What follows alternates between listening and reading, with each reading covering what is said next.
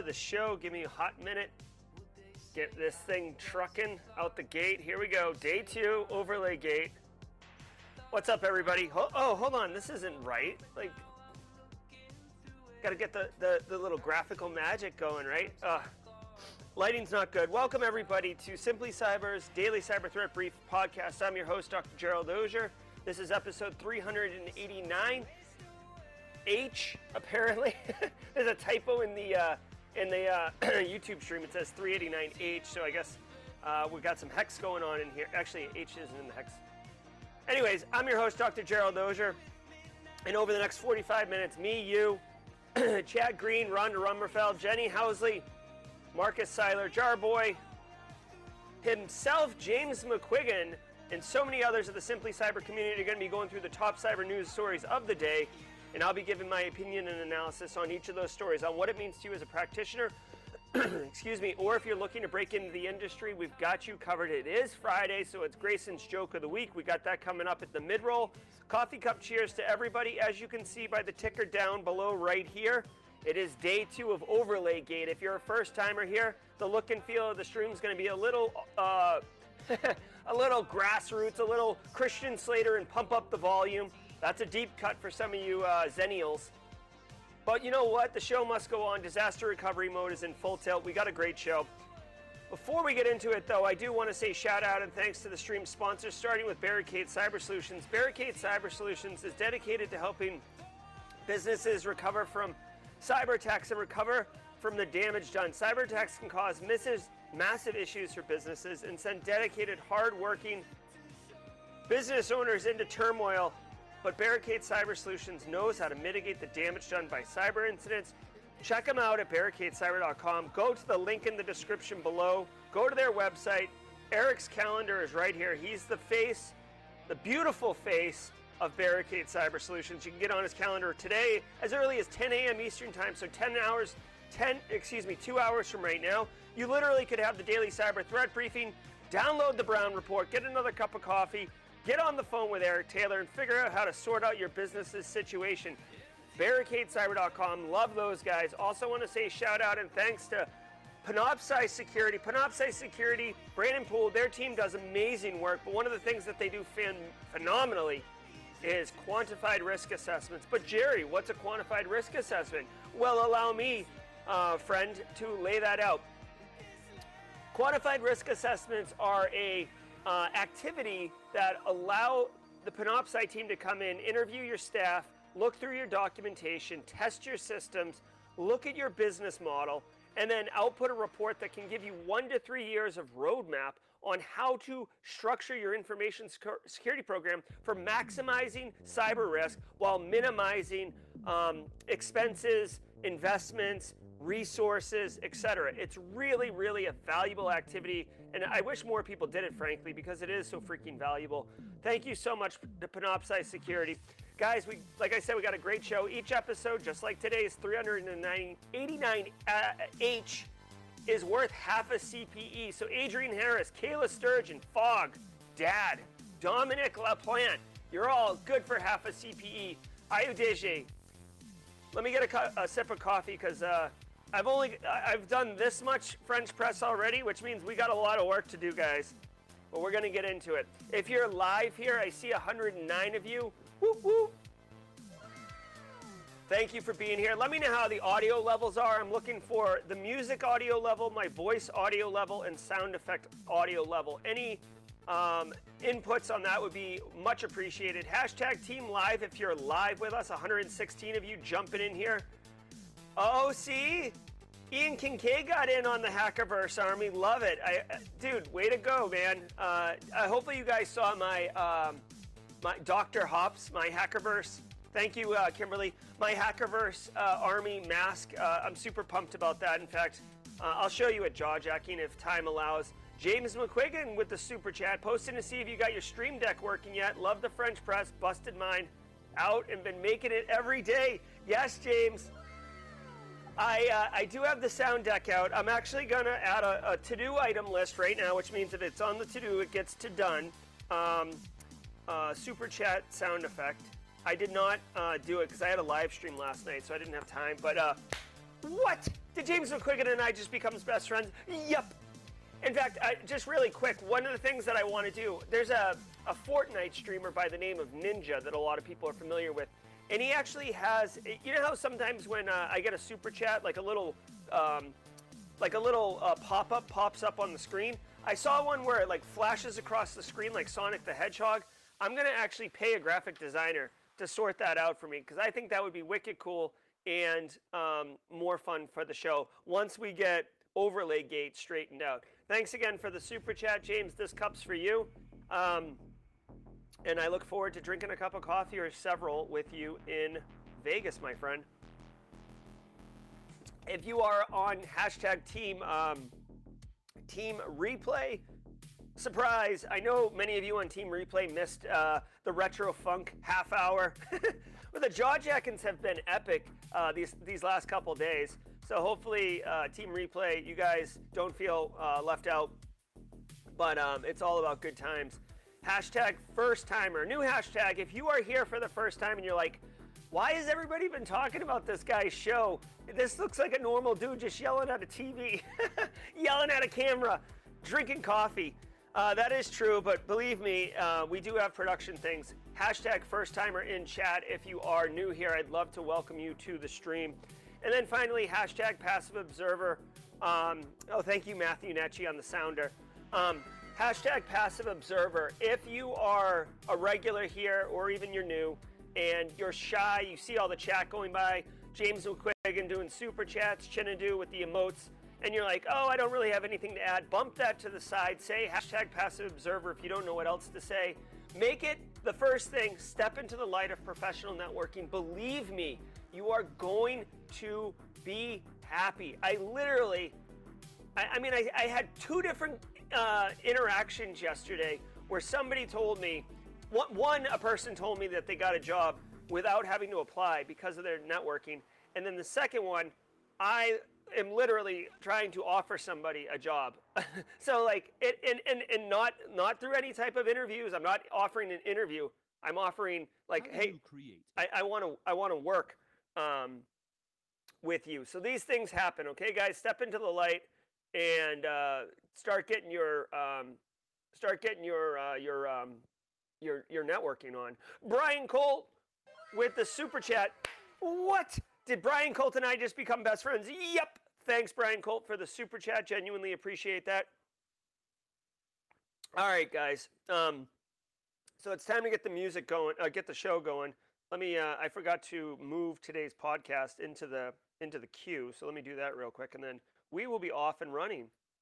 All right, y'all, sit back, relax, and let the cool sounds of the hot news wash over you in an awesome wave. I'll see y'all at the mid roll. James McQuiggan with a 20 bomb. Hold on. What? Did we just become best friends? Yup.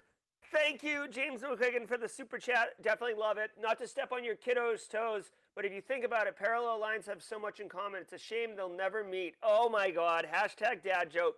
You know what? It is Father's Day on Sunday, James McQuiggan, so we will allow for the dad jokes. In fact, we might even do a dad joke segment. I know for a fact Grayson's joke of the week today is a dad joke, James. So get yourself ready.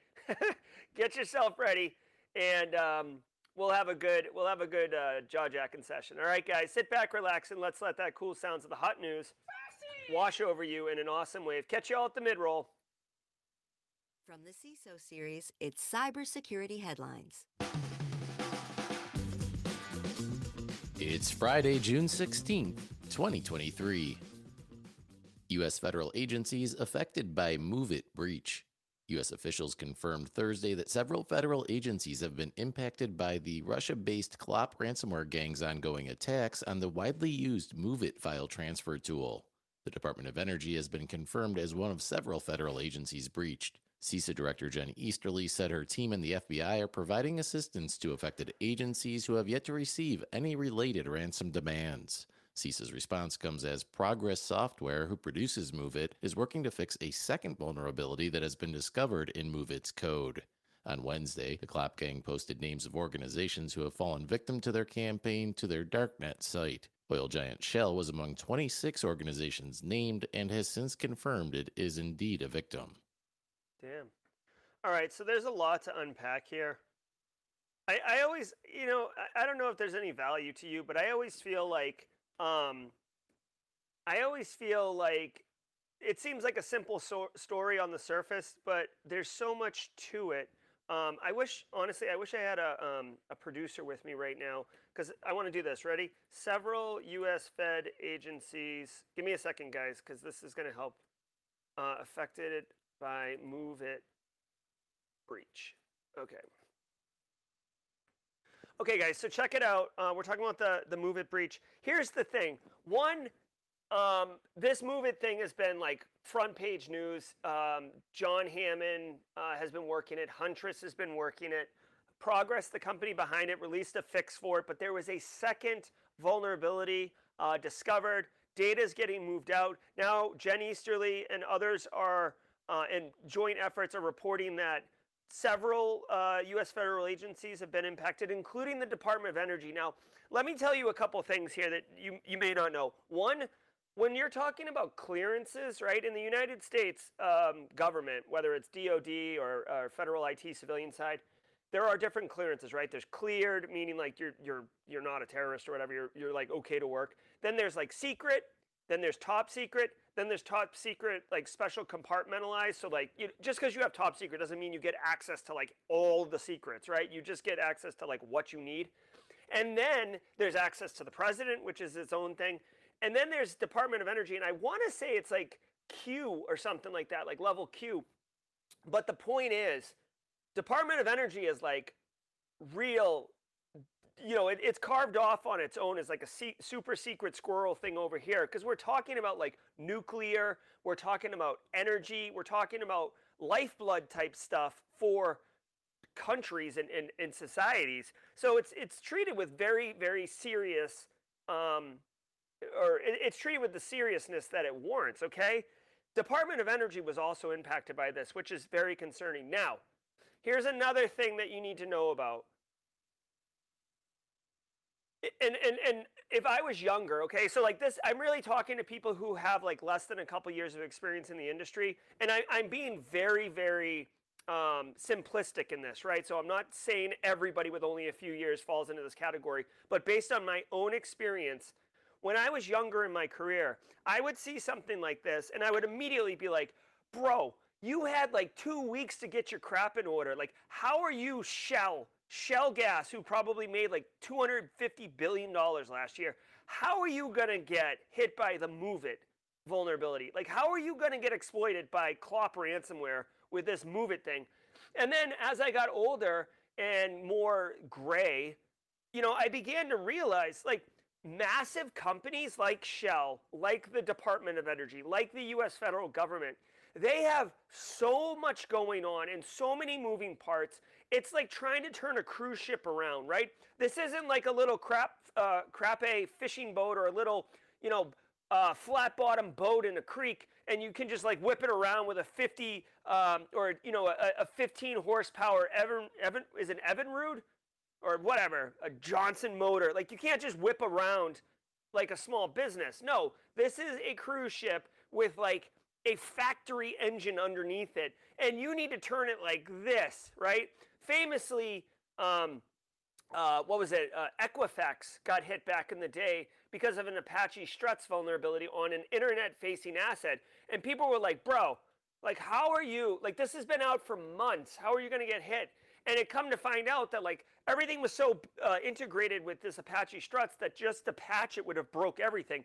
So that, that could have been the same situation here. Like this MOVEit, which is basically part of a backup and recovery kind of solution, was probably so integrated that A, they didn't know how to fix it. B, they were doing it correctly with change control processes, windows for downtime, recovery plans. Like doing change management correctly in a large organization takes time.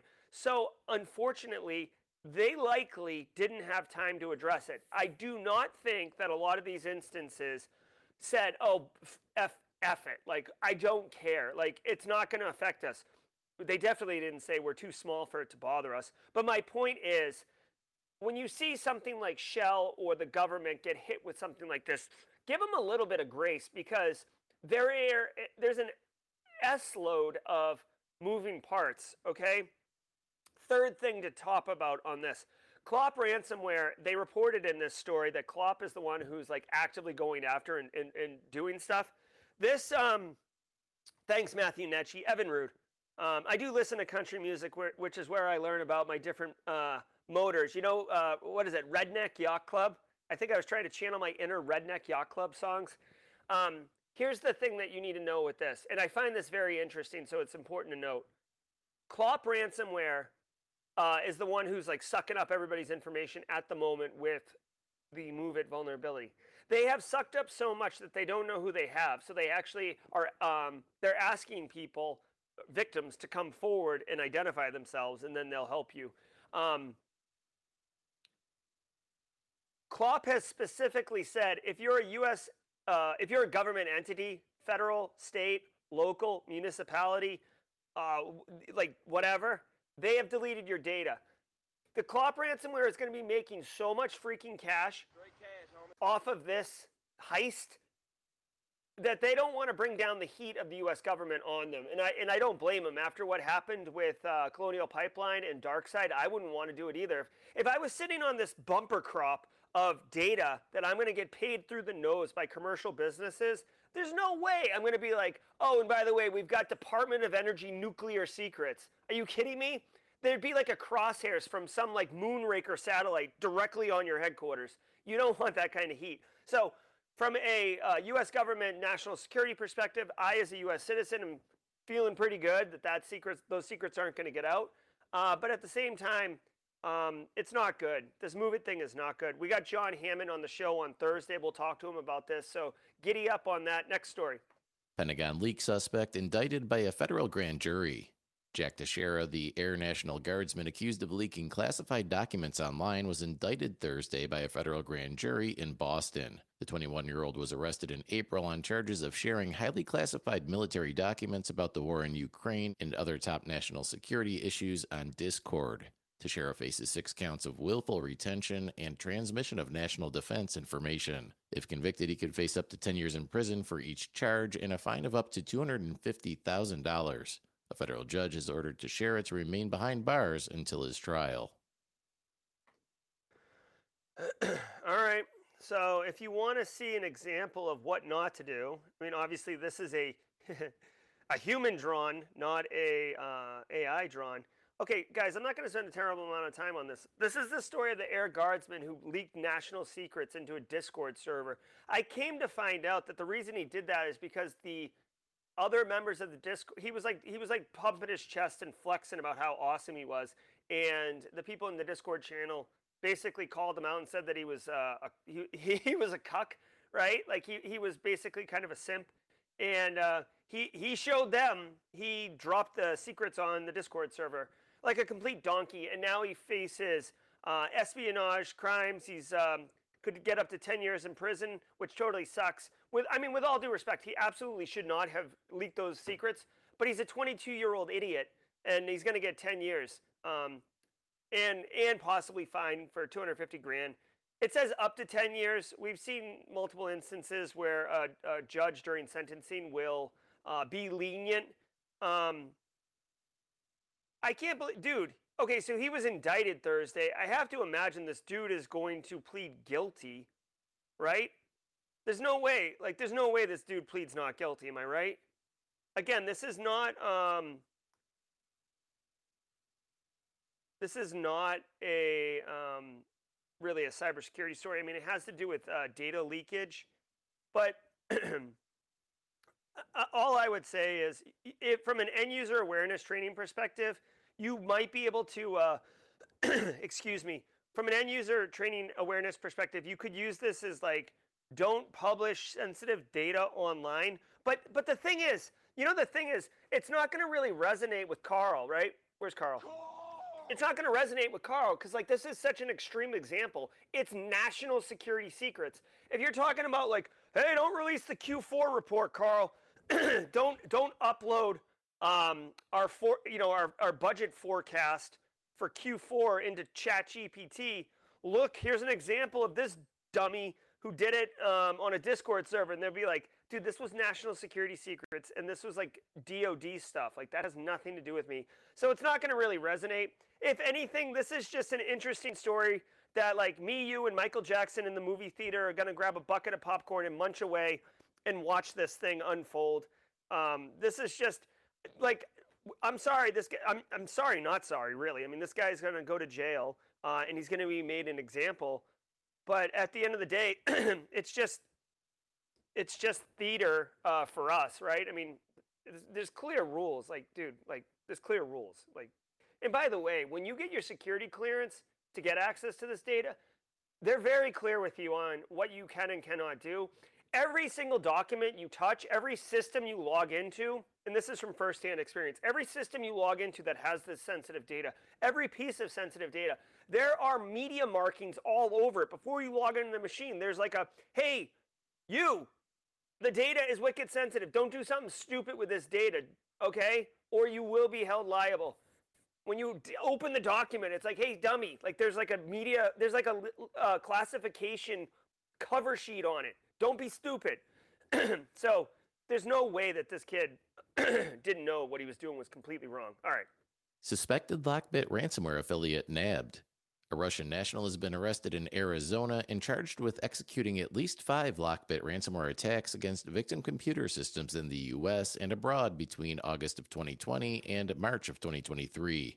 20 year old Ruslan Magomedovich Astamirov is the third Lockbit affiliate to be charged by the DOJ in the last seven months. If found guilty, could face up to 20 years in prison and fines of up to $250,000 or double the financial loss resulting from the offense, whichever is higher. On Wednesday, authorities also revealed that Lockbit has carried out 1,700 successful attacks on U.S. organizations since 2020, extorting roughly $91 million. Wow. China. Here's another one. So, like, okay, so I guess the theme of today is um, young young people who will make uh, dumb dumb moves. So this is a Russian national, 20 years old, Lockbit affiliate, obviously looking for quick scores. And honestly, he probably got paid a couple times, got a little taste for the good life, and uh, went after it. He's going to be uh, like as oh that looks terrible. As they said in the story, um, he could face up to 10 years and uh, 250 or tw- uh, 10 years, 250 thousand dollars 20 years in prison. Um, you know, there could be some politics involved here. He is a Russian national. United States and Russia are not on the best of terms. I love this, by the way. Third Lockbit affiliate. Guys, I'm not going to go deep on uh, ransomware as a service model, but it is incredibly compelling. Uh, I think it was yesterday's show that I went into depth on why it's a perfect storm for being an affiliate. Low risk, high reward low barrier to entry, inflation, uh, people being pushed into corners, people willing to see it as um, socially or like morally acceptable because of their their plight. it's not good. Lockbit accounted for $90 million in affiliate ransomware uh, in 2022, according to reports. So I'm glad. You know what? I hope the Department of Justice and the FBI have a task force going after Lockbit. It is a blight against our society. And until people get, people need to be brought in, held accountable, made examples of, and turned in order to get uh, higher up in the ranks. The problem is that even though Lockbit is a, effectively an organized criminal syndicate, kind of like the mob, they operate it, this is unconfirmed. So this is this is just speculation but they operate in eastern europe with near immunity. So did my light go out? This go out? Uh, bro oh. Didn't charge my light. All right whatever. They they operate with near immunity so it's like bulletproof. Like you can't get after them dude, the Department of Justice has ri- issued indictments for the members of Lazarus Group, the North Korean criminal criminals. You can go look it up. Google DOJ wanted or FBI. I think it's Department of Justice though. Wanted Lazarus. You can see their faces, their names, who they are, where they are. we can't get them. Same with this Eastern European thing. It's Russian soil. So the, the Russians will be like, oh, yeah, no, we'll, we'll help you get them. Like, yeah, we'll get right on that. You know what I mean? Like, they're not doing anything. So, anyways, what the U.S. can do is arrest people on U.S. territory, and I hope they do. And I hope they make a big spectacle of it. These spies blamed for attacks on Barracuda email Ooh, gateways. A suspected China Nexus threat actor dubbed UNC 4841 has been linked to the exploitation of the recently patched zero day flaw in Barracuda email security gateway appliances. The critical flaw allows for remote code injection and affects versions 5.1.3.001 through 9.2.0.006. Since as early as October 10, 2022, UNC 4841 has been sending victim organizations emails containing malicious tar file attachments designed to exploit the bug. Barracuda addressed the problem in late May, but has since urged affected customers to immediately replace the devices regardless of patch version level. And All right. so all right, here's the thing. Uh, a couple things. One, this is not my, uh, this is not the Buffer Flow studio. For those who think that I'm in the new studio, this is not it. I'm actually working remotely from my in-laws' basement. So I am a basement dwelling orc right now. oh, the the the uh, the prophecies have come true. All right. So um, I'll be in the I'll be in the uh, Buffer Flow studio uh, end of July. So stay tuned for that as well. All right. So we talked about this Barracuda, which in like brutal irony, I don't have the link right now, but in brutal irony, Barracuda like won an award for like most secure company or like innovative security technology company. If someone in mod chat can find that link, um, and I would just Google like Barracuda wins cyber award and then sort sort by uh, time. I, I, forget where I saw it, but I just saw it a few days ago. Um, so that's hilarious. But Barracuda, we've seen this email security gateway issue. This is the one where Barracuda said, replace, replace our technology, not patch, right? Don't not patch our not patch our technology, replace our technology. And I went into great lengths of why that is a ridiculous, um, like not ridiculous, but that must have been a real roundtable discussion with the executives at Barracuda on whether or not to make that their their guidance. Uh, here we go. Uh, let me see really quickly. Um, give me a second. Stay tuned. Hold on. Stand by. Standing by to stand by. Yeah, so you could see here um, Barracuda winning awards. Where where is it? Uh, hold on. Damn it! This uh, link, Justin Gold. You just you just you just dummied me up, Justin. I didn't like. I don't know exactly which one it was, but they, trust me, they won one in the last couple days. Um, here's the deal. Barracuda's uh, email gateway is so flawed right now that basically this is the workflow, and you know I like a good in. Um, you know I like a good infographic. You send an email, and, this is the interesting thing.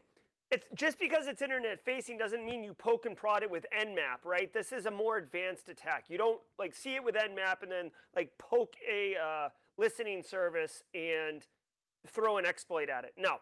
The way that the email uh, barracuda email gateway processes email for analysis or whatever has a flaw in it. So if you send an email with a very specifically crafted attachment to it when it tries to process it you exploit it once you exploit it, then you can actually have it reach back out to you and connect via a reverse shell. So a reverse shell is where you um, turn on your computer and you like set up a listening service. So anything coming into it will connect. And the idea is that you have a victim machine reach out to you, establish a connection, and boom, you are in. Um, and then you can start moving from there and doing all the things that you want. Specifically, what it looks like this particular Chinese threat actor doing is setting up uh, span porting, which means um, they watch all the traffic in and out of the email gateway. So they're not even like moving laterally deeper into the organization. They're literally opening your. You know what they're doing? They're basically standing in front of your mailbox, and when the mailman comes up, the mailman says like, "Oh, good morning to you," and you're like, "Hey, good morning, um, mailman," and they're like, here's your mail. And they're like, thanks. They take the mail, they open the mail, they read the mail, they put the mail back into the envelope, they seal it, they stick it in your mailbox. And that's what's happening. It's man in the middle, adversary in the middle, straight up, classic chef's kiss, uh, network sniffing, right? They are capturing your packets. All your all your packets belong to us. To you know, Alana, for another like kind of 80s, early 90s reference. All your base belong to us, um, and that's what they're doing. So I don't know if this attack is specifically a crime of opportunity or if they're targeting specific organizations that are running this Barracuda email gateway. Uh, the Chinese, in my experience, okay, the Chinese don't typically, the Chinese are more about espionage. They're not really, you don't really see like threat actors, uh, uh, like financially motivated ransomware type threat actors in the Chinese space. It's much more espionage. It's much more, you know, uh, low and slow, deeper um, type type um, operations, right? It, North Korea kind of does some of that, but they also got Lazarus for money, and then like like Eastern Europe, Romania, Belarus, Russia, they, they're straight up like straight cash, homie. Straight cash, homie. Okay, let's do the mid roll. Now, a word from our sponsor, Conveyor. Your scariest questionnaires that are hundreds of questions long are no match for Conveyor's GPT questionnaire tool, now with a browser extension for complex portals. Get GPT generated precise answers to entire questionnaires so your review takes seconds. Now you can spend 89% less time completing questionnaires when you get accurate answers you don't have to rewrite. Try a free proof of concept with your own data to see it in action. See what security and sales teams are raving about at www.conveyor.com. All right, my friends, it's the mid roll, which means only one thing. All right, hey, hey, hey, hey. Guys, thank you all so very much for being here. Thank you for understanding as I deal with this graphics issue. Let me get the background going. There we go. Um, I want to thank all of you for being here, for understanding. I, I read the comments yesterday, and uh, it was very heart. Excuse me, it was very heartwarming. People said really nice things, and I appreciate that about how it's more about the content, less about the, less about the look. Right? It's more about the substance, less about the sizzle. So I do try to bring the sizzle uh, with the production quality, but uh, just you know, in the current capacity, to me, it's more important to deliver this briefing than it is to, uh, you know, have lipstick on and, and be purdy for y'all. So, thank you to the stream sponsors, Barricade Cyber, Panoptcy, for the continued support uh, to allow me to deliver this threat briefing. 389 shows in a row and counting. We're not stopping anytime soon, my friends. Um, ask me to jaw, cash me outside on jaw jacking. Uh, I got some ideas for Vegas for doing the show. James McQuiggan and I have been hollering at each other. If you're getting value, education, entertainment, you just bored and want to find an activity to do in the next five seconds, hit the like button. It goes a long way for helping other people find the stream. If you if you are a first timer here, let me know hashtag first timer and um, and how you found the shoe, show. Duncan Dewar, Duncan Dewar passing his CISSP. My man. Love it, love it, love it. Duncan, way to go. I remember when I got my CISSP, it was a massive moment in my career. Felt amazing. I hope you do too, Duncan. Congratulations. That's just freaking awesome. Love it, love it. Thanks for Bliss. I genuinely appreciate it. So hit the like button, help other people find the channel. That's what we're doing, my man. All right, um, what else we got cooking? Oh, guys, the newsletter is back! Exclamation point newsletter in chat. I'm very happy to uh, tell you. I told you it was just a hiatus, and I would figure out how to get it back. Hashtag newsletter in chat. If you want to get an email every single Monday um, from Simply Cyber that provides actionable intel for end users, peers, and executives to deliver cyber risk reduction, go to the uh, link in exclamation point newsletter. Sign up. You'll love it. I promise you. Also, want to say my other favorite activity, Simply Cyber Community Challenge. Guys, every single day on the show, we do the Simply Cyber Community Challenge. This is an ongoing initiative to promote professional networking within our community and get after it. Right now, um, I tag Shane Himes, I believe. James McQuiggan. James McQuiggan with the gifted sub. 10 new squad members. Get up in here, Bill Presley, Language Express. Guys, if Shane Himes is in chat, please tag somebody, Shane. Uh, if you get tagged, uh, I'll pass it to James McQuiggan. All right, James McQuiggan has got the baton. I'm not even going to ask James if he wants to do it. He is going to do it. James, please go on LinkedIn and share your simply uh, share your cybersecurity story. I know you're long in the tooth, my friend, so you you might have to break it across two posts. But share your story with the community. Let us get to know James McQuiggan a little bit better. And I ask all of you Simply Cyber community members to go on LinkedIn, find James's post, and connect with James. Connect with the people commenting. Comment on James' post. Why? because this is how you build a professional network of like minded professionals. By doing it, you will be investing in yourself. If you do it every single day, after time, it will grow and you'll notice that your feed is much richer. Every time you post, you'll get more interesting, constructive feedback and engagement. You will build a professional network. It will deliver value to you. I promise you. And when it, the day comes and it delivers value, you're going to be like, holy crap, Jerry was right. This is really valuable. Thank you. All right. James McQuiggan with the super chat. What? Did we just become best friends? Yep. All right. Really quickly, um, Grayson's joke of the week. Every single day of the week has a special activity, and Fridays is reserved for my oldest son, Grayson, who sells a joke of the day. It is Father's Day on Sunday, and Grayson came up to me and he's like, Dad, are you, uh, you know, you're getting kind of old and I, I worry about you. I want you to be my dad for a long time. I said, Well, I, that touches my heart, Grayson. I love you. And he said, I love you too. Have you thought about exercising? And I said, Well, Grayson, I like to run. You know, I run a lot. He's like, Have you tried lunges? And I said, No, I don't, I don't, I don't do lunges. He's like, You should. It would really be a big step forward for you. Oh, I don't have the sounder. Ha ha. Thank you, Grayson, for that classic dad joke on a Father's Day weekend. James McQuiggan, if you got a dad joke, throw it in there, my friend. Uh, all right, let's get back into the news, guys. We'll, we'll round it out strong and we'll have a little jaw jacking at the end. A database containing millions of Zacks users' info leaked online. A database containing personal information of over 8.9 million Zacks investment research users emerged on a popular hacking forum back on June 10th. Zacks is the leading investment research firm focusing on stock research, analysis, and recommendations. Zacks was notified of the issue by breach notification service Have I Been Pwned?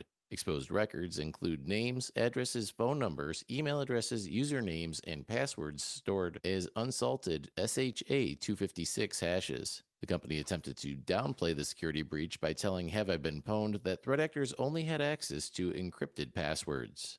Donkeys donkeys. Okay?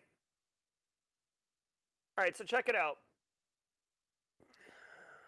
Okay, so we talk about data breaches on the channel like every single day, and a lot of times it's almost like you know um, a ransomware threat actor didn't get paid, so they're lashing out and they're they're like releasing the data. Uh, healthcare entity, uh, leaky S3 bucket, it gets published publicly, whatever. These are usually like incidental data breaches, right? Or uh, incidental uh, data disclosures.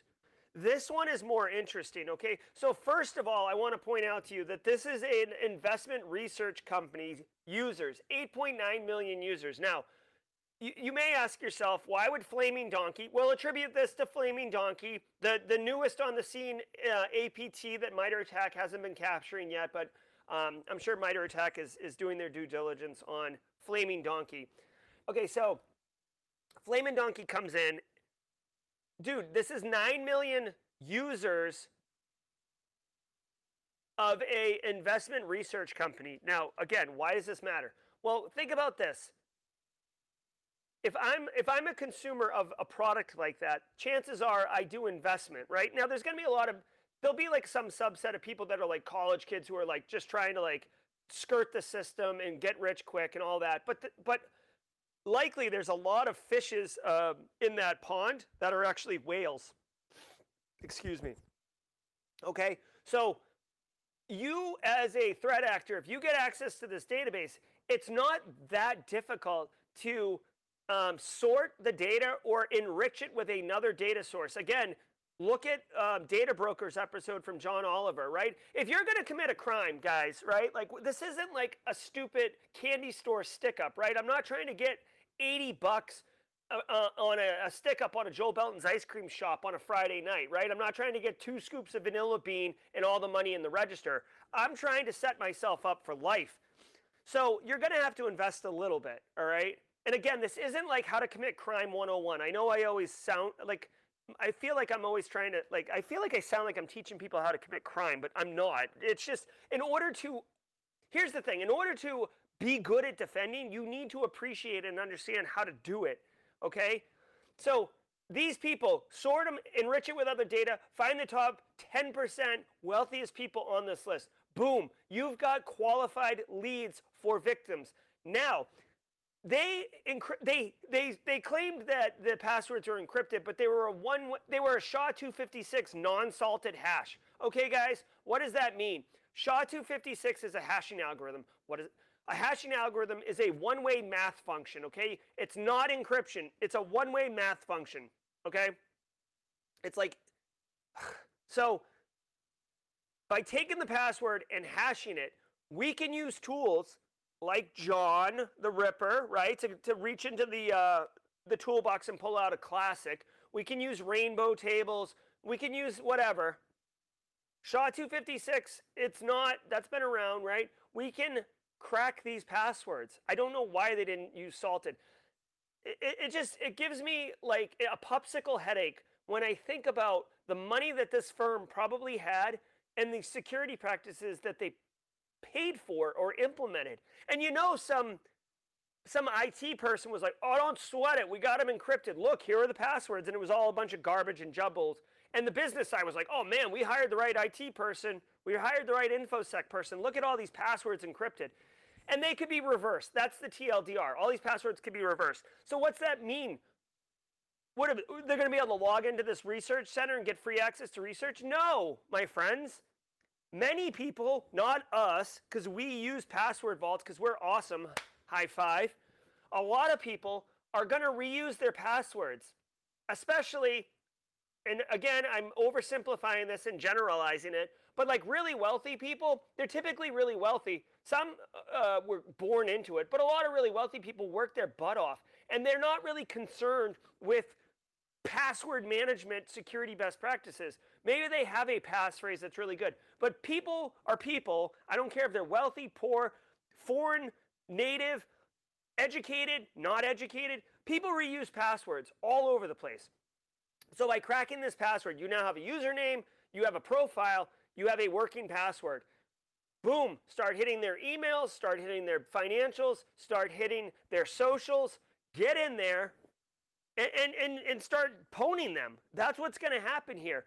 Unfor- like, fortunately or unfortunately, a lot of these wealthy people that are going to get screwed, we'll never hear about because a lot of times individuals who get compromised don't make major media because like if i'm i don't know let's pick someone jack dorsey right if i'm jack dorsey and i was in here and i got popped and someone steals jack dorsey by the way is worth $4 billion if, if former ceo of twitter uh, co-founder of square that's why he's wicked wealthy if he gets hit for $30 million right like that what is that that's like 1% of his net worth like he's not going to, what's he going to do like go on social media and rant and rave, bang his.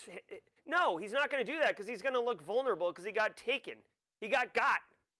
So this is the value of this information. And if I was this um, Zacks investment research, I get why they're downplaying it, but they are going to have a world of hurt come down on them uh, from a, a liability position. If anybody of any wealth who also warrants a lot of like um, retribution gets hit by a threat actor, they're going to come right after them. Although it will be difficult for, in a legal pre- setting, for someone to prove that the uh, threat actor discovered their data through this data breach here. Did you know that be using, beside uh, Lyle says, did you know that besides using salt for hashing a password, you can salt your coffee? Did not know that, Lyle. Uh, I do not put salt in my coffee. Um, I've heard people put butter in their coffee.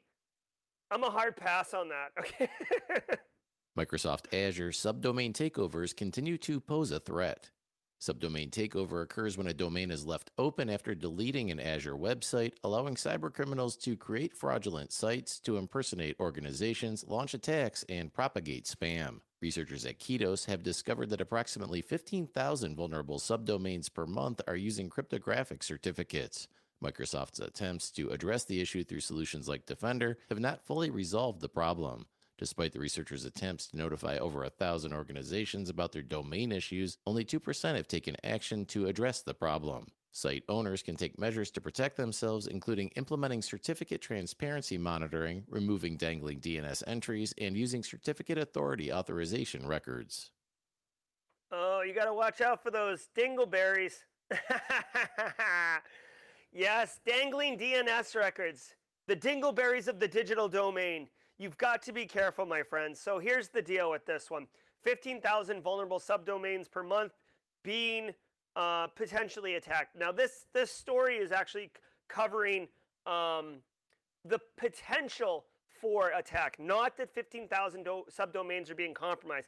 What, what's going on here? So I'm like a whatever company, and I've got a marketing team, and they're creating subdomains all over the place, like uh, um, whatever, con.simplycyber.com com or .io, uh, newsletter.simplycyber.io, blog.simplycyber.io. You see what I'm saying? These are subdomains, okay? Now, if you're moving fast and breaking things and you have crappy change control and you've got so many cooks in the kitchen and you're trying to move at the speed of business, what ends up happening is you make a run at a subdomain, you do something with it, the project fails, Carl gets fired. Hold on wh- whatever happens, and you either abandon it, it goes end of life, um, it, you, you terminate the project, whatever it is, but you don't clean up your DNS records because you're sloppy, all right? You're a hot mess on fire.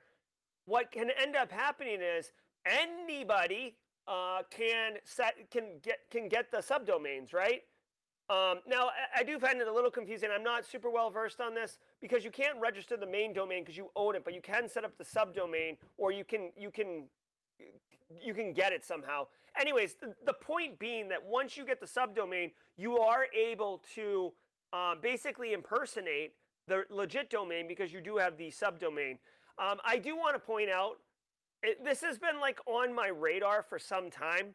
I want to do like bug bounty so freaking badly. Again, add this to my piling list of things that I will be doing when I am full time doing my own thing. Okay, I know I talk about this like it's um, like it's you know some vision quest that's going to happen at some point in the in like the never future. But I will do bug bounty. I saw a I saw a person on Twitter post a script that basically um, you feed it domains and it will search and automatically find dangling DNS pointers and report them back. And the guy was making a couple thousand bucks a month on bug bounties for dangling DNS, and he had to do nothing. It was just a script. Now, he didn't provide all the deets of the script. Like, you know, obviously you had to like kind of finesse it a little bit, but I was thinking like that's a pretty cool, like easy, like passive passive income thing. And if I'm to go out on my own, you know what I need? I need passive income. I need it. That way I can actually do the fun stuff and make content that delivers to everybody's needs while still continuing to be a uh, stand-up, respectable human who provides provides for his family. So stay tuned for that. Anyways, subdomains, it's a thing. Make sure that your IT staff, your marketing staff, anyone that's creating subdomains, whether it's Azure, AWS, uh, it in-house, whatever, make sure that you're treating them um, through the entire system development lifecycle to include decommission. CISA and NSA publish BMC hardening guidelines. On Wednesday, CISA and the NSA released joint guidance on hardening baseboard management controllers, or BMCs. BMCs are highly privileged computer hardware components that facilitate remote management and control, and if vulnerable, serve as attractive entry points for bad actors seeking to compromise critical infrastructure. The agency's recommendations include protecting BMC credentials, enforcing VLAN separation, hardening configurations, and performing routine BMC update checks. Organizations should also monitor BMC integrity, move sensitive workloads to hardened devices, use firmware scanning tools, and treat unused BMCs as potential security risks. All right. Heck. All right. So check it out. Um,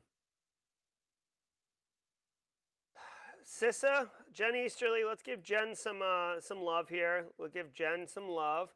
And NSA. Don't sleep on the NSA. You don't typically see NSA give hardening guidelines. I'm sure that they were involved more on the fact of the technical acumen associated with this. Uh, baseboard management controllers is what BMC is. This is basically firmware um, that allows remote administration. Um, so you can remote into, uh, you know, motherboards, hard drives, uh, not hard drives. What am I talking about? Like log into like BIOS of servers and do like maintenance if a machine goes down if it's if it's like having catastrophic failures you can still get in and kind of repair it we talked about the dell intel vPro platform with uh, Benti um, uh, I, I can't say his last name right now because it's, it's eluding me but we talked to him about that this functionality is there this is a pretty common functionality for enterprise grade systems and obviously um, it doesn't say it here, but if you read between the lines, if CISA and NSA are publishing hardening guidelines, then I would assume that threat actors are probing and looking at US based um, assets uh, and, and poking and prodding at their BMCs. So NSA knows how to harden them. CISA is the branch of the government that is like responsible, kind of like um, public private sector collaboration coordination, which makes sense why CISA is the one um, kind of releasing the joint guidance. Um, you know, hardening would involve uh, obviously protecting the credentials. That's like step one. Uh, VLAN separation, routine updates and checks, right? So I, I would argue that BMCs, baseboard management controllers, that's really reserved for data centers, network, um, you know, uh, senior IT administrators. You're not going to be getting this like to an intern or anything like that. Also, B- BMCs, I want to point out that yeah, you'd have to routinely check them just to make sure that you know everything looks good. Like walk by it with a clipboard and nod at it a couple times. But for the most part, you're going to be. This is going to be one of those like set it and forget it kind of things. Typically, you're not moving these systems um, around. You know what I mean? Like they're, they're not like laptops that move around with a sales engineer. They're you set them up and then they're off and running. Um, so if you have BMCs in your environment, you might want to investigate the hardening guidelines. In all honesty, though, like dude, if you're gonna like focus on hardening, like start with like the larger footprint in your enterprise, like maybe like your Windows builds, right? Your Windows client builds, like let me ask you an honest question. Like, you got to look yourself in the mirror and answer this. Are you rolling out the Windows vanilla gold load to your enterprise, or are you actually configuring it? And, and by the way, when I say configured, I'm not talking about with the agents that allow you to like do EDR and remote management. I'm talking about like, are you hardening your Windows boxes with a gold image before you push it to Carl in accounting or before you use autopilot and push it to your endpoints. A lot of organizations aren't doing that, and you should because that's like 80% of your enterprise. Do you have hardening guidelines for mobile devices, right? Like for the polycoms in the conference rooms, for the IoT device, like for like yes, you should harden your BMCs, but I guess if you only have like one hour of resource time or you only have one dollar to spend, I, I just think you'd get more value from a cyber risk reduction of hardening the larger footprint in your enterprise. I mean, yes, maybe this BMC is on like your most critical application server, but if you think about how a threat actor is going to, it's not like your BMC is internet facing, beaconing out, and allowing anonymous logins. But Carl, Carl is sitting at an embassy suite in like St. Louis, connected to the Wi Fi publicly, just like you know, streaming football.tv so we can watch the Man U game from some illegal streaming site. You know what I mean? Like, you're like, I've got to protect Carl from Carl. This BMC one, it's valuable, but, you know, you got to do the risk calculation. G- GRC for the win. Infect Russian speaking gamers with WannaCry Imposter. Researchers from Cyble have uncovered a phishing campaign targeting Russian speaking players of Enlisted, a free to play World War II themed multiplayer first person shooter game. Enlisted was published by Russia founded company Gaijin Entertainment in 2021 and has between half a million and a million active monthly players. A fake enlisted website hosts a legitimate game installer and ransomware that mimics the infamous WannaCry crypto worm. The ransomware uses the WNCRY file extension for encrypting files and has been dubbed WannaCry 3.0 despite not being a genuine WannaCry variant. And that does it. All right, hold on one second.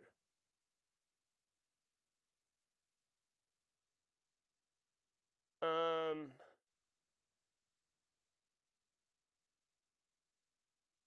Uh, hold on one second. Okay. All right. Um. Is this like legit? Hold on one second. Um. Hold on one second. Okay.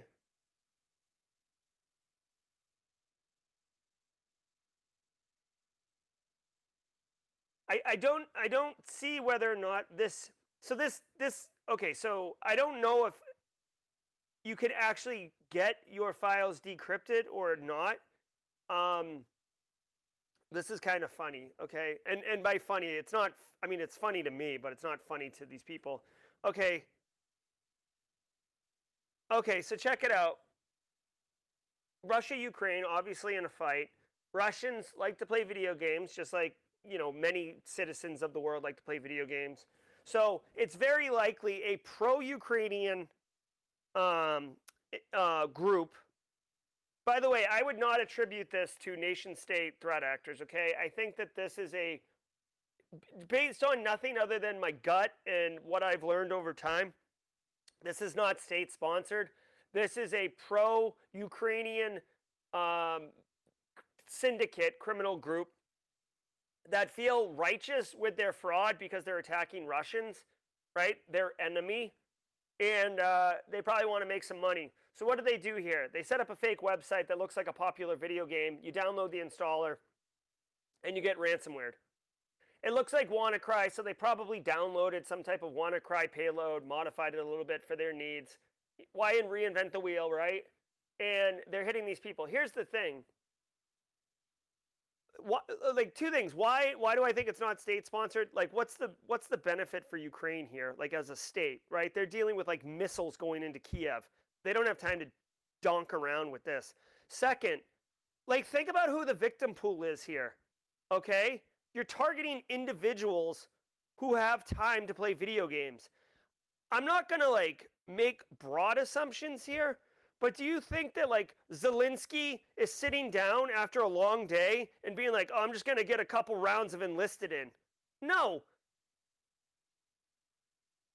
High-ranking officials, executives, like movers, shakers, like they're political uh, people. They're not playing enlisted. I would think. Okay, they're certainly not downloading it from some weird site. Okay, so you're now you're targeting individual Russian citizens maybe maybe you're impacting soldiers on the ground who are looking for something to do during downtime right? But i just i don't know. And and then like dude look at russia right now okay? Again with all due respect and this is informed based on me sitting in a chair in the united states not i am not at the briefings uh, at the pentagon okay? But like russia's economy is in shambles day two of the war, like most businesses pulled out of Russia. Um, citizens are being conscripted. There's like a there's like an anti-war movement over there that's being suppressed by the media. Like, do you think that the individual who gets cracked with this WannaCry ripoff is going to have the money to pay whatever ransom you're asking for? This just seems like flawed in many different ways. Do you know what I mean? Like, I don't know. To me, to me, as the threat actor who actually initiated this attack, the juice was not worth the squeeze. The juice wasn't worth the squeeze. I mean, whatever. You got some pubs, so that's cool, but the juice isn't worth the squeeze. Squeeze on this one. All right, guys, let me play some music. Doo doo doo. All right, guys. As I lower the volume on the music, let me know if it reaches a level that is acceptable. I think this is where It worked. All right, guys. Hey, so just so you all know, that's the news for today. So if you were here just for the news, holla, holla, holla. But guess what? This guy, this beautiful baby right here, John Hammond, he's my guest next Thursday. You want to get front row seats for this one. I don't know if the servers are going to be ha- going to be able to handle the, the load that's going to be put on them. We might DOS ourselves when John Hammond comes into town. This dude's wicked cool. Met him in person at uh, Wild West Hackin' Fest, of course, of all the conferences. Wild West Hackin' Fest. The dude attended my talk. I attended his talk.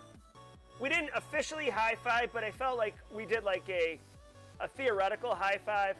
Um, asked him if he wanted to come on. Just wonderful guy. All right, how did trees get on the internet? James McQuiggan, they log on. What? Did James McQuiggan just tell a dad joke? Yep. Thanks, James McQuiggan, for the super chat. Really looking forward to John Hammond. If you got any questions for John Hammond, drop them in uh, Discord on the uh, Simply Cyber News channel and at me or tag me so I see them. I'll make sure that your questions get in there. Oh, yeah, Hackerverse Army. So check this out. Okay, so really quickly, I just want to say this before we pivot into jawjacking. If you were here just for the news, thank you all so very much. My name is Jerry. This has been the Simply Cyber Daily Cyber Threat Brief Podcast, episode 389.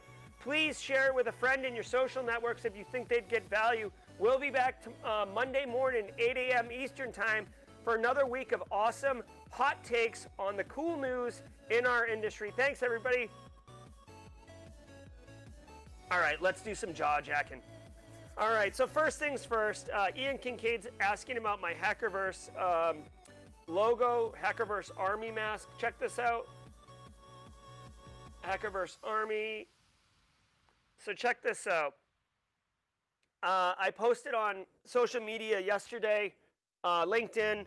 If you want to, uh, if you want to enter a raffle for a free PNPT um, a free PNPT. Um, what am I trying to say? A free PNPT um, voucher and potentially all the training for it. Uh, follow the link in my LinkedIn post yesterday. But this is Hackerverse Army. I've collaborated with them. The Army, these are hacker masks. This is Craig right here. Very, very cool, right? Look at this. Now, you might move quickly and uh, miss it, but boom! Look at this, Dr. Hops. This, everybody, I am proud to share is me. This is my hacker verse mask. And if I could, can I make this bigger somehow? I don't know how to make it bigger. Yeah, look at this. Dr. Hops. Because I, I really like beer. I uh, I have a PhD, right? And I think this is uh, this is where we came this is where we came up with. So I don't know, uh, Ian Kincaid. This is you right here, Solstice. Nice. I love it, dude. The Venus, uh, the um, little shop of horrors going through the skull. Very cool. Solstice bite. I'm Hackerverse Army 17, a prime number, I might add. So very cool. I want to thank Craig Elrod and the Hackerverse Army uh, for hooking me up with this and for uh, collaborating with me. I look forward to working with them at Black Hat. All right, let's do this. Do a little jaw jacking. I feel naked without my, my studio lights on, guys. I got to tell you, lighting makes such a difference. Of course, overlays make a difference too, but what are we doing here? We're just having a hot mess on fire. Oh, does kind of look like Network Shark. That's cool. Google domains being sold to Squarespace. That's interesting. That's interesting, dude. My domains are through Go- Google, so hopefully that doesn't impact me in any way. Dude, on my mobile setup, my mobile studio setup, I have two monitors. I've got the main laptop monitor, and then I have a uh, this monitor over here. I do have a double monitor setup. If you're talking to me, James McQuiggan. Also, want to say I, I missed this one. Uh, PS Low with the gifted subs, 20 gifted subs. Uh, is PS Low? PS Low is not even in chat anymore. I'm sorry, PS Low. Thanks so much for the uh, gifted subs. Appreciate that. Triple monitor setup, yeah, triple would be cool. Uh, James McQuiggan, I went to uh, I went to his hotel room. Calm down, everybody. I went to his hotel room in Vegas uh, to just like so he could grab something or whatever. And the dude had like like his travel work setup looks like a battle station cockpit for like an advanced spaceship. Like, I mean, it's like huge monitor, huge monitors that splay out, big keyboard. I'm talking the kind with like the, the 10 keypad over here, full mouse. Like, it looked like a cockpit. Dude brought it. Hey, thanks, John Bruno. Thanks, John Bruno. Actually, you know what someone told me about yesterday? Um, damn, what, what, hold on. Somebody told me about this thing. I was in a meeting and the guy showed it off. Um, hold on, I'm gonna find it. It, it was like VR goggles, or AR, no, it was goggles. Um, oh, damn it. It looked like a pair of sunglasses, and the guy said it could project like three, like 56 inch screens like visually on your eyes. It was like fifteen hundred dollars. He won them in some type of a uh, um, the hacking event or something. Sorry, I'm like looking at my notes while I'm doing this, guys. Oh, uh, no. Got excited for a minute. Oh, I don't know where it is. Anyways, I'll find it later. Um, all right, I'm just checking everybody's uh, chat messages here. Let me bring chat on stream since you guys are part of the show now. Have a great day, Lamar. Love it. What's everybody working on right now? Uh, the Hackerverse logos. So, Sean, go to the Hackerverse Army, search that. You'll have to ask Ian Kincaid. I'm not sure how to get the, the, the, the Hackerverse masks are manually created by an artist, so it is a level of work. So, I know how I got mine. It's because I'm collaborating with them and I'm doing some things uh, at Black Hat with them. So that's what's going on. Allison Van Stone with the interview prep. Allison, crush it, Allison. Oh, yeah, so thank you. I'm going to add that to the to do list. I actually did start. Um, we got a question here from um, Odole about the Deep Cuts hip hop playlist. I actually did assemb- start assembling that. I probably have like 20 songs on it. Um, I forgot about it, but thank you for reminding me. I did. Uh, I did start working on that, so I'll get that out later today. Hey guys, hip hop playlist for the weekend to kick out. I love that. Allison Van Stone says the video uh, Rico with Stefan Semmelroth was good. Oh, good, Allison. And just so you guys know, uh, and Allison knows, the video that you're watching with Semmelroth, that's actually part of a six-part video. Me and Stefan did a um, like six kind of entire life cycle of the job hunting interview process. Um, so that's really interesting. Jose Alfredo being a, a dad. I love it. Happy Father's Day. Happy Father's Day to all the dads in chat and all the moms who are double shifting, uh, being a mom and a dad. I know that can be very hard. Uh, so don't think it doesn't go unnoticed, um, moms. Who's going to DEF CON? Nice, Adrian Harris. And hey, Adrian Harris, halfway through the GRC course. Oh shit, I should check my calendar and see if I have a meeting. Hold on one second. Sorry. Oh crap. I should have said crap. Sorry. Um, sorry, Simply Cyber Community Youth.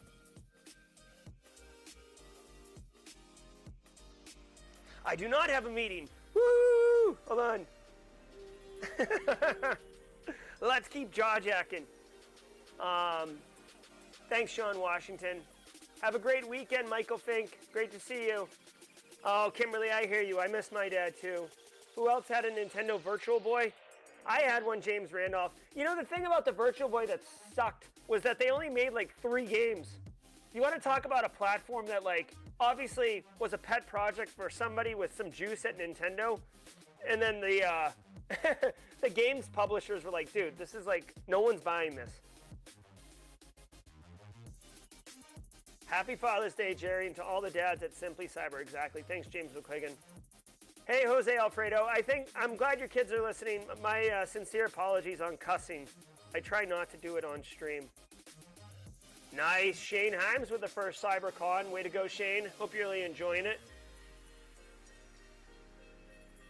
Oh, yeah, Kimberly, check out Virtual Boy. It was like the original uh, VR helmet. It was cool. Studying for Sec Plus, Adrian Harris. I love it.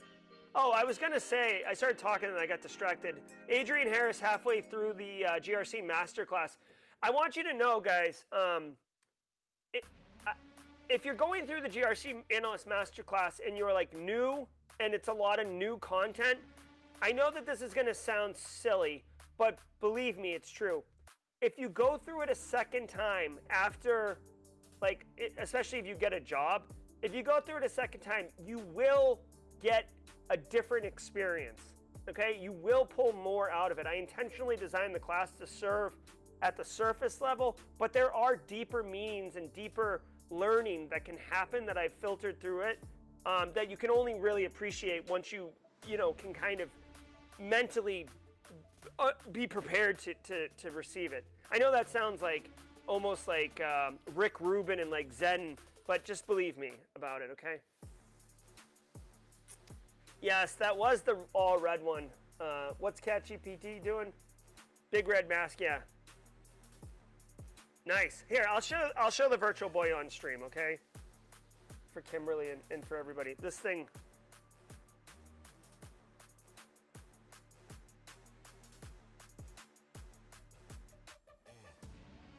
Yeah, look at this. Oh, hold on one second.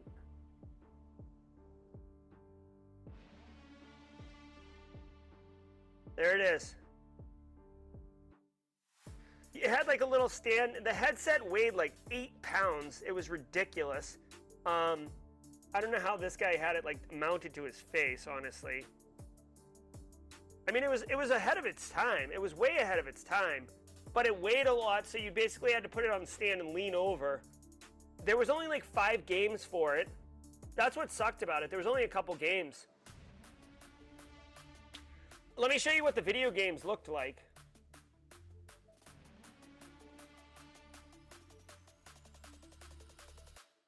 Yeah, this is what it looked like. I mean, it was good. Like the game, the games that they did make weren't bad. It was a cool. I did enjoy it. It just,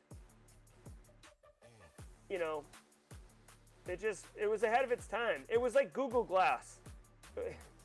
People, we, we weren't ready for it. All right. Look at my hair. I got to get a haircut this weekend, guys.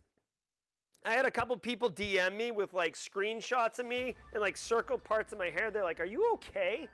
Bro, I just I'm operating in DR mode right now. Cut me some slack, Jack. Oh, yeah.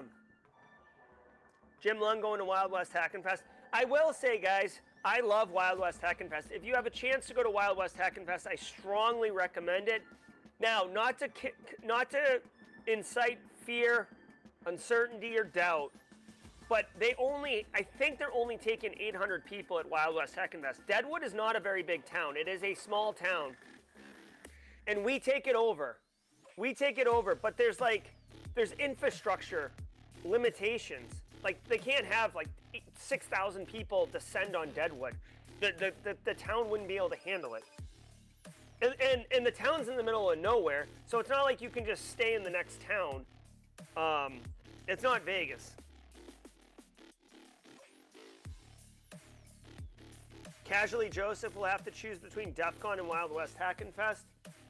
Yeah, that's a tough one. I mean, for me, it wouldn't be tough, but for it, it depends on if you've been to DEF CON or not. DEF CON is definitely like one of those bucket list cyber career conferences you want to go to, you want to experience. There's a reason it's called Hacker Summer Camp. Um, I'll be. I booked my travel. I'll be in Vegas Monday through Saturday. I con- like again, we're in jaw jacking time right now. I contacted a brewery in Vegas to set up a Simply Cyber community meetup for Friday, uh, 3 to 5 p.m. they told me that Friday's like busy and that they wouldn't um, they wouldn't reserve seating, but we're happy to come show up. So I don't know. I got to talk to my Vegas people, Christina, Charlie O. Uh, if you're watching the stream, DM me. We'll see what's up. Um, yeah, haircut fish. It's not cheap. The trick is you got to get an employer or someone to send you. I've applied for a media badge for Black Hat. I haven't heard back. We'll see. Yeah, Akil, George, definitely in person's where it's at. Good morning. Hey, Jesse Johnson. Um, I'm getting an uptick in Leo's uh, DMing me about getting into uh, InfoSec. I, t- I told them to join us here, but I also started referencing you to Jesse. So uh, you're kind of like my Leo liaison. uh, surprise! Like, uh, um, so I just FYI. And if that's a problem, let me know, Jesse, and uh, I'll stop doing that. but I, I have, I've, I've started doing that. All right. All right, what else we got, guys? I'll, I'll give it. A, if you guys want, um, like I know this is long, but I, will give 12 more minutes. We've been doing a 30-minute jaw jacking session, and I've loved it.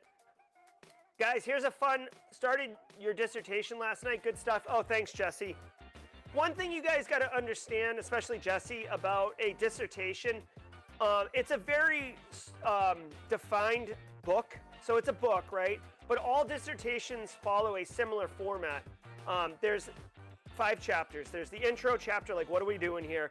There's the second chapter, which is lit review, which is all just like what research has been done on this problem already. The third chapter is the research methodology, like what are we doing? Like what's the experiment we're going to be conducting?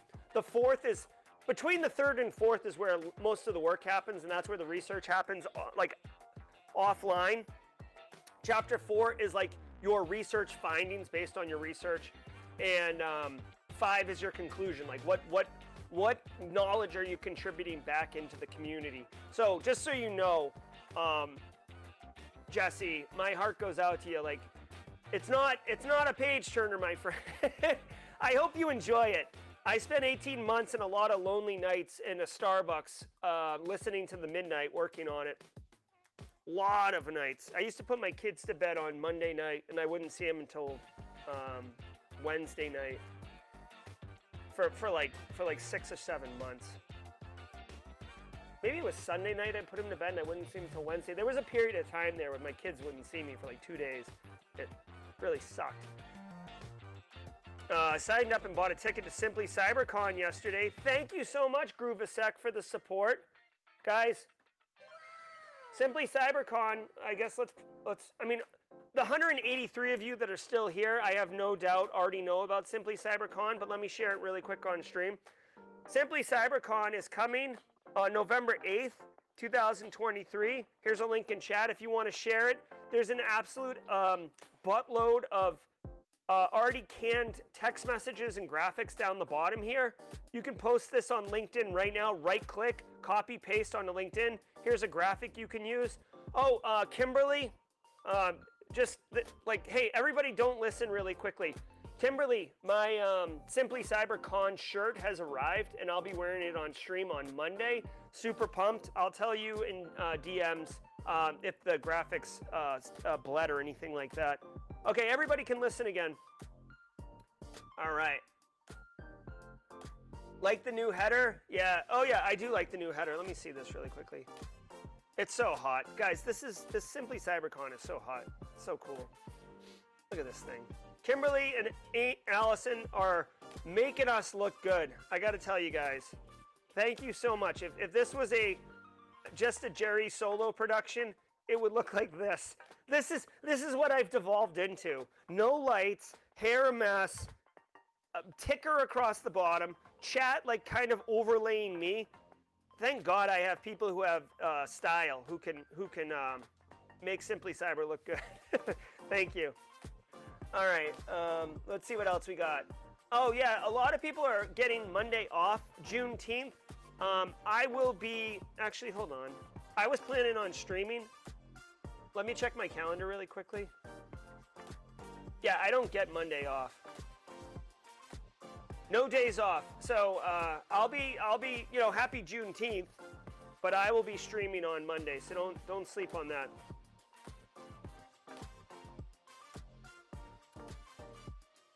OSINT like a boss workshop. Um, I think that yeah. Um, Ian Kincaid, if you look at that, that's a placeholder. Sorry to deceive you. If we can get someone who wants to do an OSINT workshop, that'd be cool. Actually, you know what? You know what? You know what? You know who could do an OSINT workshop like a boss? I'll give you a hint. Hold on. What is going on? I'm a crypto evangelist. I love it, love it, love it. My man, Charles Finfrock. I bet you a million dollars. Actually, I don't want to bet that. I'll bet you $25 that Charles Finfrock would want to giddy up on some OSINT training for the Simply Cyber community. I'll take action for that. It's going down in the to do list. Finfrock, OSINT training. Boom, baby, boom. Uh, Alexander Russell says, "Can I join TCM and get a job from India?" Um, yeah, why not? I mean, TCM. Um, I mean, I don't know about joining them, but like, if you mean take educational courses from them, sure. Uh, the PNPT is getting a lot more value. It's meteoric. Um, No, no, Justin Gold, twenty-five dollars split among the 183 of you. Come on, bro. I'm drinking out of a porcelain cup, not a gold cup. uh, but yeah, hey, in India, why not? There's remote pen testing jobs over, all over the place. You can do bug bounty uh, with the skills that you pick up. Um, actually, uh, really quick, getting back to Jesse Johnson and the Leo. Um, I want to do.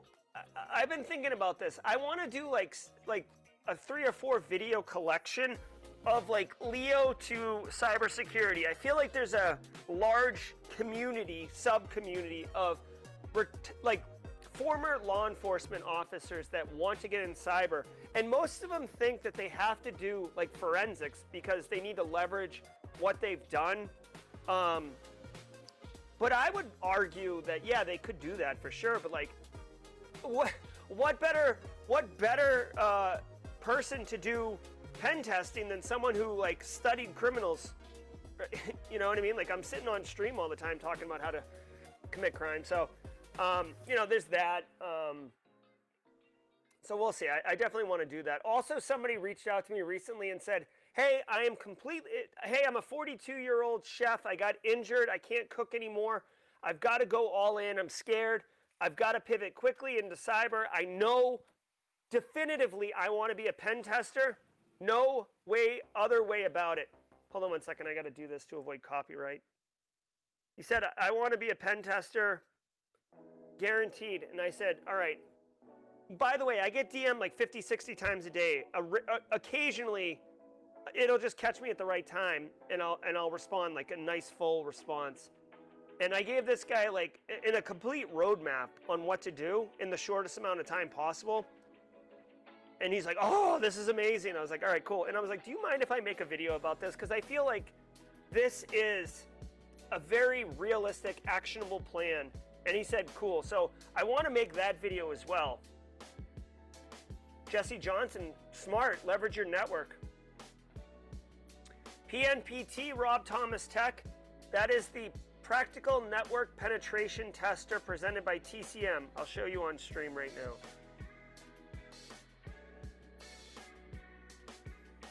This is a certification that's blowing up in our industry right now. I know that chat's kind of covering it up, but that's all right. Um, you can take the exam, you can take the training. It's priced reasonably affordable for our industry. This is reasonable. Um, so giddy up on that. If you want, if you want to give me a high five, Rob Thomas Tech, use my affiliate link. I'd have to dig it up. So if you're in a hurry, don't don't worry about it. But um, this is another thing that I want to do for for for me, really, but for simply cyber community. I want to take the PNPT. I want to make an entire like like you know how they have those like let's play uh, streams where it's like let's play this game like i do them on mondays and you follow along with me, I want to make a like, let's get PNPT and do live stream videos uh, of however long it takes um, to get the training, get the education, take the cert, get the cert. I don't want to be a practical network penetration tester professionally, but I want the knowledge and I want the challenge of getting it. So again, I need to I need to quit my job is what I need to do. So hey, um, also, um, I, I, I I've been trying to figure out how to like share this, socialize this. I don't know. Uh, chat, you're 171 people strong here right now. Uh, I've been off the news for 20 minutes, so I know wholeheartedly that you guys are Simply Cyber community members, and thank you for being here. I love it. Um, the GRC Analyst Masterclass, many of you already have the um, access to the course. Um, TCM is changing their pricing model. I've been looking at it. The price for all of my stuff has gone up. The Teachable platform went up 20% um, year over year, uh, which is not uh, cheap. Um, so I've, I've been thinking about it, and I'm going to increase the price of the GRC Analyst Masterclass. Now, again, if you already own it, this isn't going to impact you in any way, uh, but I'm going to increase the price of it uh, on July 1st. But I haven't, I don't know if I'm supposed to like communicate that out publicly, like, hey, FYI, everybody, or if I'm supposed to just do it. Does anyone like? I know that this is kind of a weird thing to ask, but like, does anyone have any thoughts on like how to do like? I know how to change the price. That's not the point.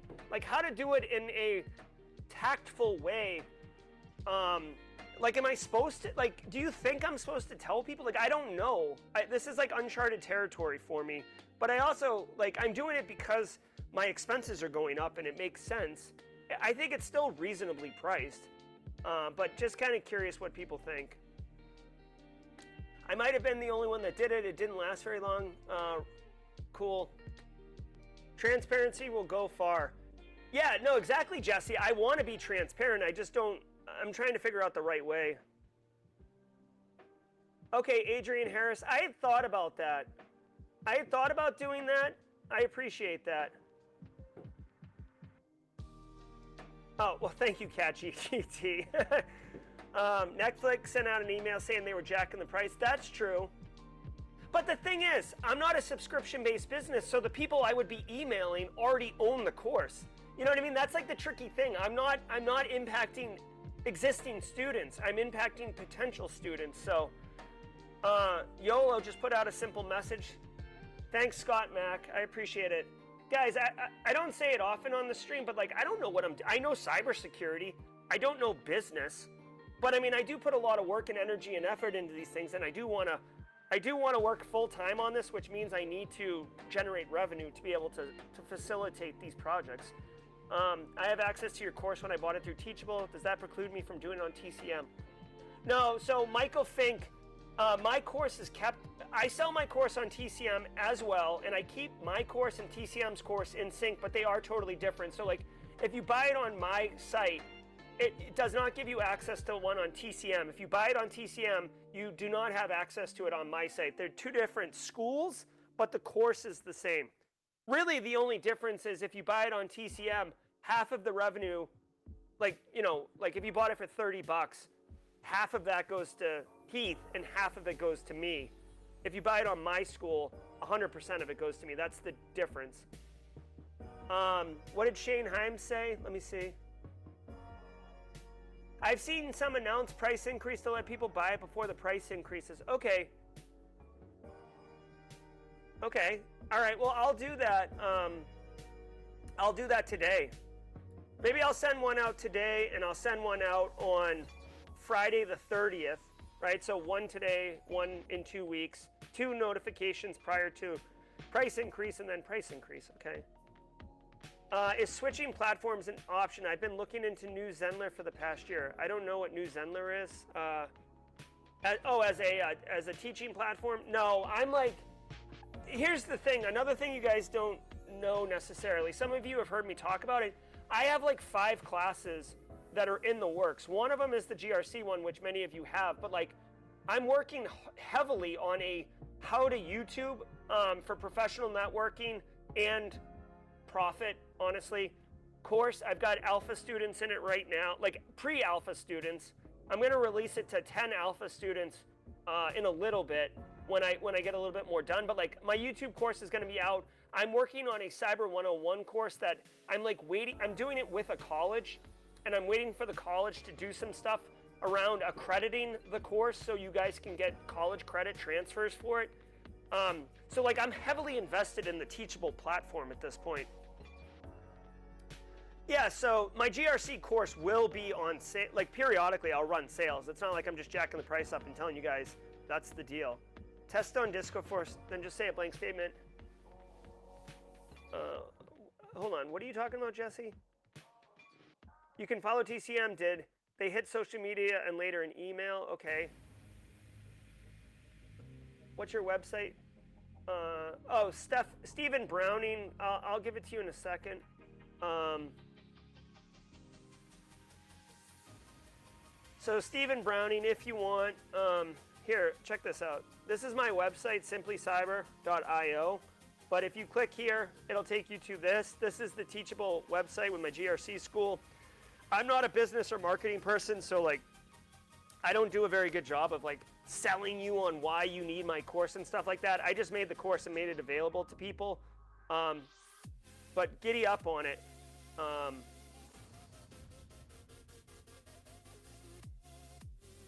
all right. Um, you could announce the hike on LinkedIn and Simply Cyber News every morning. Yes, I could do that. Thank you.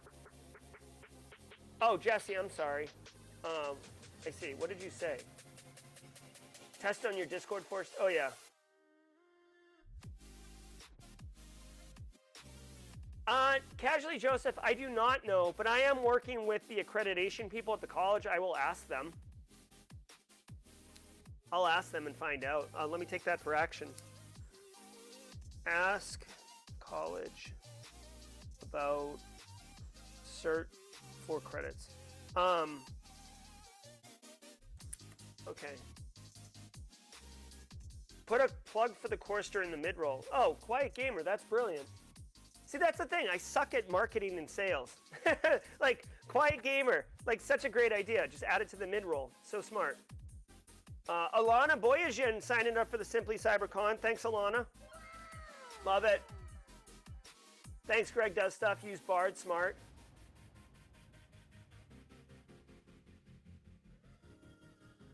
Oh, cool. Pursuit of Bliss.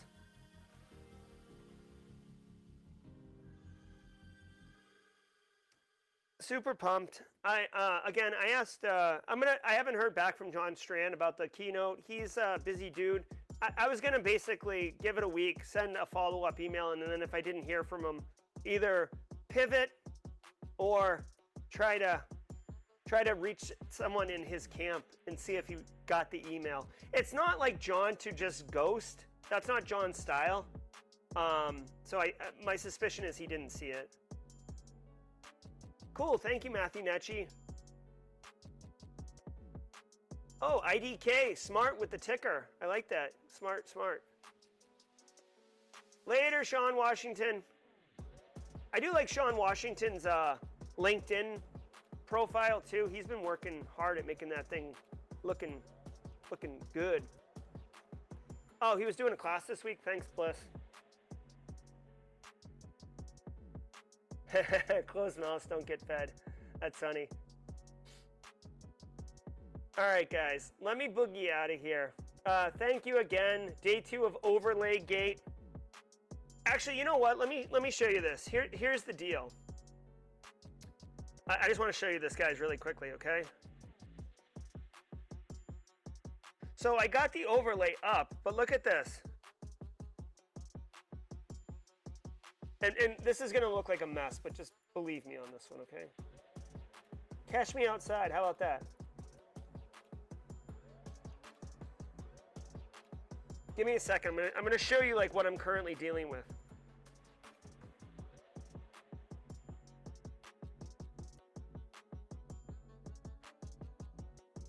All right. So look look at this. Here's the problem. I got I got my overlay back, but here's the problem. Look at this. Look at this nonsense. Oh, Jose Alfredo. What? Did you just become a student of the GRC Analyst Masterclass? Yep. Thanks for the super chat, Jose. I appreciate it. Look at this. This is what it looks like. Do you see what kind of hot dumpster fire we're dealing with? I can't bring this to you guys. This is ridiculous. So this is what we're dealing with. The overlays, for some reason, like the, the, the, the resolution changed or the, the dimensions changed and it all squished over to the left. And now it looks like a dumpster fire. And I refuse, I refuse to serve you guys. I refuse, I refuse to serve you guys, you know, a, a bucket of yuck on a trash can lid. I'd rather do this than serve you a bucket of yuck. Uh, Jesse Johnson, here you go, buddy. I'm also a mod. There you go. Casually Joseph, do you know what's up? Yeah, I can move the elements. We could talk about this offline. The problem is the main overlay underneath, when you stretch it, for some reason, I, I, think the canvas got bigger for some stupid reason. If you stretch the overlay underneath everything, you're gonna lose. Like, like it, the, the the dimensions are correct for the overlay.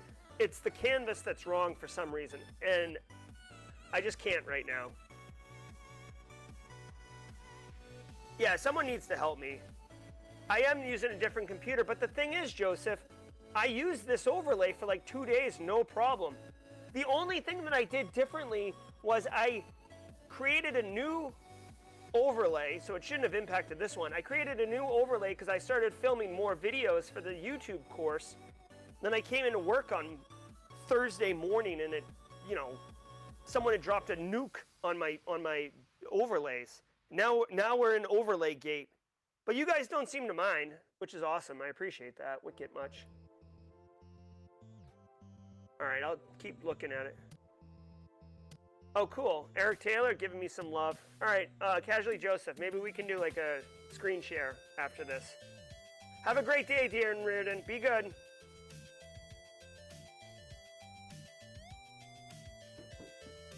IDK says, I like this presentation. It looks like you're getting practice for the upcoming TV show. Yeah. Yeah, that TV show. Dude, so I have I, I'm a, I'm a little. Yeah, there's things I can't talk about publicly. Yeah. There's good things. There's good things happening for me, for the Simply Cyber community. I just, I can't, I'm, I'm reluctant to share publicly right now, okay? But just know that I'm continuing to do things in, in the, in the, for the greater good of the Simply Cyber community.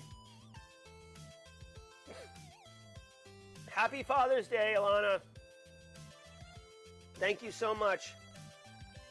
No, no, no. IDK. No, no, no. It's fine. The TV show is just one part of what's going on. Um, the TV show is still on. Uh, uh, Alissa Knight DM'd me the other day, or she texted me, and um, you know she said some really, really, very supportive, some really great things. Like we're super excited. I'm going out to Vegas early um, so I can go check out the studio. I'll do some behind the scenes stuff.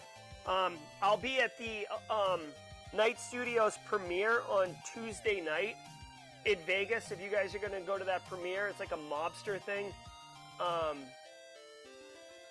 I'm really excited about Vegas, guys. I might even do. Hey, chat, um, let me know. I know there's 149 of you here. A lot of people have left. Let me know if you are interested in doing I don't know. Maybe I should start just doing like a jaw jacking AMA kind of BSing around. Like we're doing this every single day these last two days. Let me know. I might just start scheduling jaw jacking sessions and just say, hell, let's do this.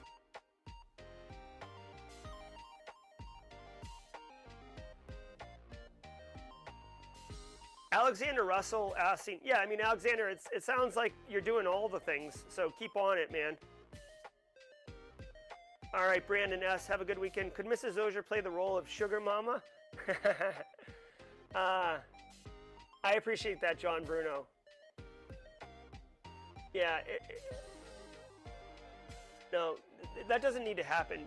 Here's the thing: between like, between like my book, the the course, Um, the TCM stuff. I do consulting on the side. Like I have a consulting business. I don't know if you guys know that. The haiku stuff. Some some um, like the Intel stuff. Like I do client engagement work. I'm doing a lot of things in order to be able to fund the uh, the thing that I talk about all the time. So, in fact, I, I I mean I've had multiple people approach me who want to invest in Simply Cyber. They want to buy a piece of Simply Cyber. They want to financially set me up so I can be all time Simply Cyber. I have people who have told me, dude, I had I had okay. So here, check this out. I had a very successful podcast group, right? Like really well-known podcast group. I'm not going to name them. Call me and they said, "Hey, we want to launch a new podcast with you and one other person as the host. It'll be a weekly podcast. You'll need I'm not going to tell you the premise of the podcast because I don't want to reveal anything, but they said basically it'll be about 10 hours a week of work. Every week I said, How long is the podcast going to go? They said, As long as it's successful. So indefinitely. 10 hours a week. And I said, Well, what, you know, what's it pay? Like, what are we talking about? And he said, You have to tell me that number. Like, whatever you want, whatever it's going to take to get you for 10 hours a week to focus on this podcast, you tell me. And I had to decline, which sucked because I don't have the time for it. But if I did, like that's just another way to be able to fund this initiative that I'm talking about of being able to serve the Simply Cyber community in a in a more premium capacity if you're picking up what I'm putting down. Uh,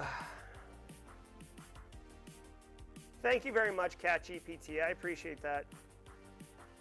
I do vCISO work, yes, casually, Joseph. I do vCISO work. I also do like um, like security awareness work. Like that's another one. Um, I also come in and like if if like say a company hires a new CISO and with all due respect, they know what they're doing, but they don't know how to put together like a three-year roadmap. They'll hire me to come in, you know, and for like whatever, for a couple weeks and you know a bag full of money I will help that CISO develop a um, a roadmap that they can execute against. Okay. Yeah, it is a lot for one episode, Allison. P- part of the reason it's not the recording. The recording would only be one hour. I, I can't get into the details of the episode, but it would require significant prep work. Like nine hours of prep work. okay. Yeah, thanks, Brian Colt. Uh, you know what? I'm going to send a notice. Um, uh, Kimberly and Allison, I don't know if you guys have bandwidth, and again, this is like way outside the scope of, of, of what I ask you to help with, but um, some type of graphic around price increases or or or, or, or, or verbiage or like whatever. I don't know. Maybe I'll ask ChatGPT. Like, I have to raise my prices of my course. Please write a blog post on on why or whatever. Um, oh, thank you, Greg Does Stuff. I, I do feel confident that the Simply Cyber community is very supportive, um, and I have no doubt that you guys would be able to. You guys would help me. Um, you guys would be able to help me uh, through that transition. That's a good idea, Adrian Harris. Friday jaw jacking. Maybe I'll do that. Need an agent, yeah. My God, guys. Also, um, you know, I, I don't have to do this, but I want to do this. I feel like it's right. This is the last thing I'll ask the community, and then I gotta go. Um, so I'm to raise the price on the GRC course. I was thinking of adding like a new lecture or new, just adding something to the GRC course to like, I don't know, to, to pair with like I'm raising prices. Um, I don't know if anyone's got a thought. I was thinking like,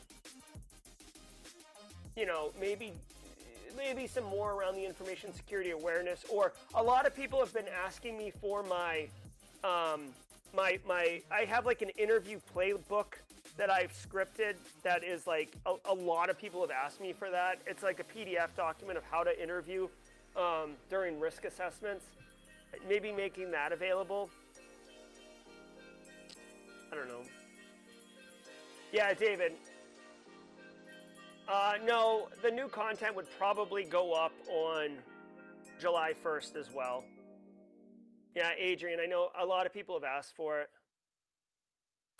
One of the things with that document, though, as a disclaimer, is it doesn't cover all, every control within NIST uh, 853. It control it can it covers the controls. I, I think of a of a low baseline or maybe a moderate baseline. Um, oh, thanks, Pursuit of Bliss. I don't know. I, I just feel like I have to, honestly. All right, guys.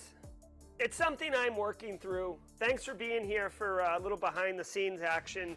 And, uh, you know, this is this is what it is. You know, a very transparent with you community, um, because that's the only way I want to roll. You know what I mean? Like, not interested in. Um, I don't know. I, I don't want it to be a me and you thing. I don't see it as me and you. I see it as us. You know what I mean? So. All right, guys. Wicked good jaw jacking session. Thanks, everybody. We got through the entire French press. Winning, winning so hard. Tiger blood. Charlie Sheen, psycho. Um, be good, everybody. Happy Father's Day to all the dads out there. Happy Father's Day to all the moms who are double shifting as a mom and a dad. Appreciate all of you. Be good. Stay secure. And until Monday, 8 a.m., have a wonderful weekend. And if you're taking Monday off, we'll see you on Tuesday at 8 a.m. Cheers, everybody.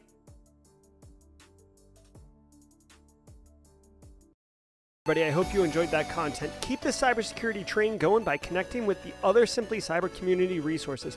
We have the Discord server that's lively and always keeps the conversation going. You can connect with me directly on LinkedIn. And also, every single weekday morning on the Simply Cyber channel, we're doing live daily cyber threat briefings, 8 a.m. Eastern Time, as well as Thursday at 4:30 p.m. We're doing live stream interviews with industry experts, and we produce videos that we push out every Wednesday morning. I'm Jerry from Simply Cyber. I hope you enjoyed the content, and we'll see you in the next one.